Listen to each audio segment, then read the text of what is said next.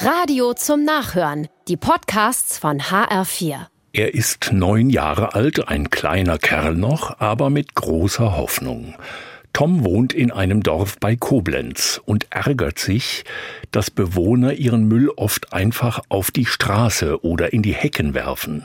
Das ist respektlos, sagt er einer Reporterin und beschließt, dem ein Ende zu machen.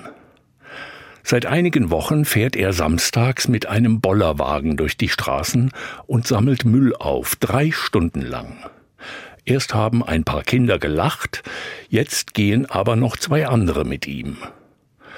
Und weil Müll ja oft nicht angenehm ist, haben sie dicke Handschuhe an und Zangen zum Aufsammeln. Wenn sie fertig sind, ist ihre kleine Welt etwas schöner geworden. Aber was noch wertvoller ist: die Welt ist ihnen nicht egal.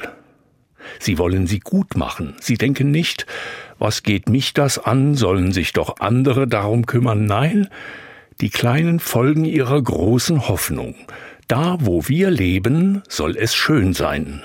Und wenn etwas nicht so gut ist, wollen wir es besser machen, mit unserer kleinen Kraft. Eine Osterhoffnung ist das. Eine große noch dazu.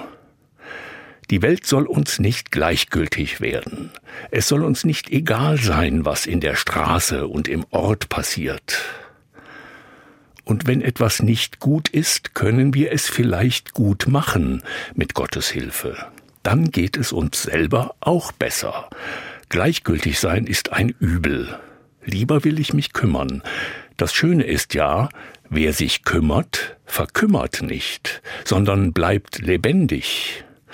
Auferstehung und neues Leben beginnen immer dort, wo uns etwas nicht egal ist.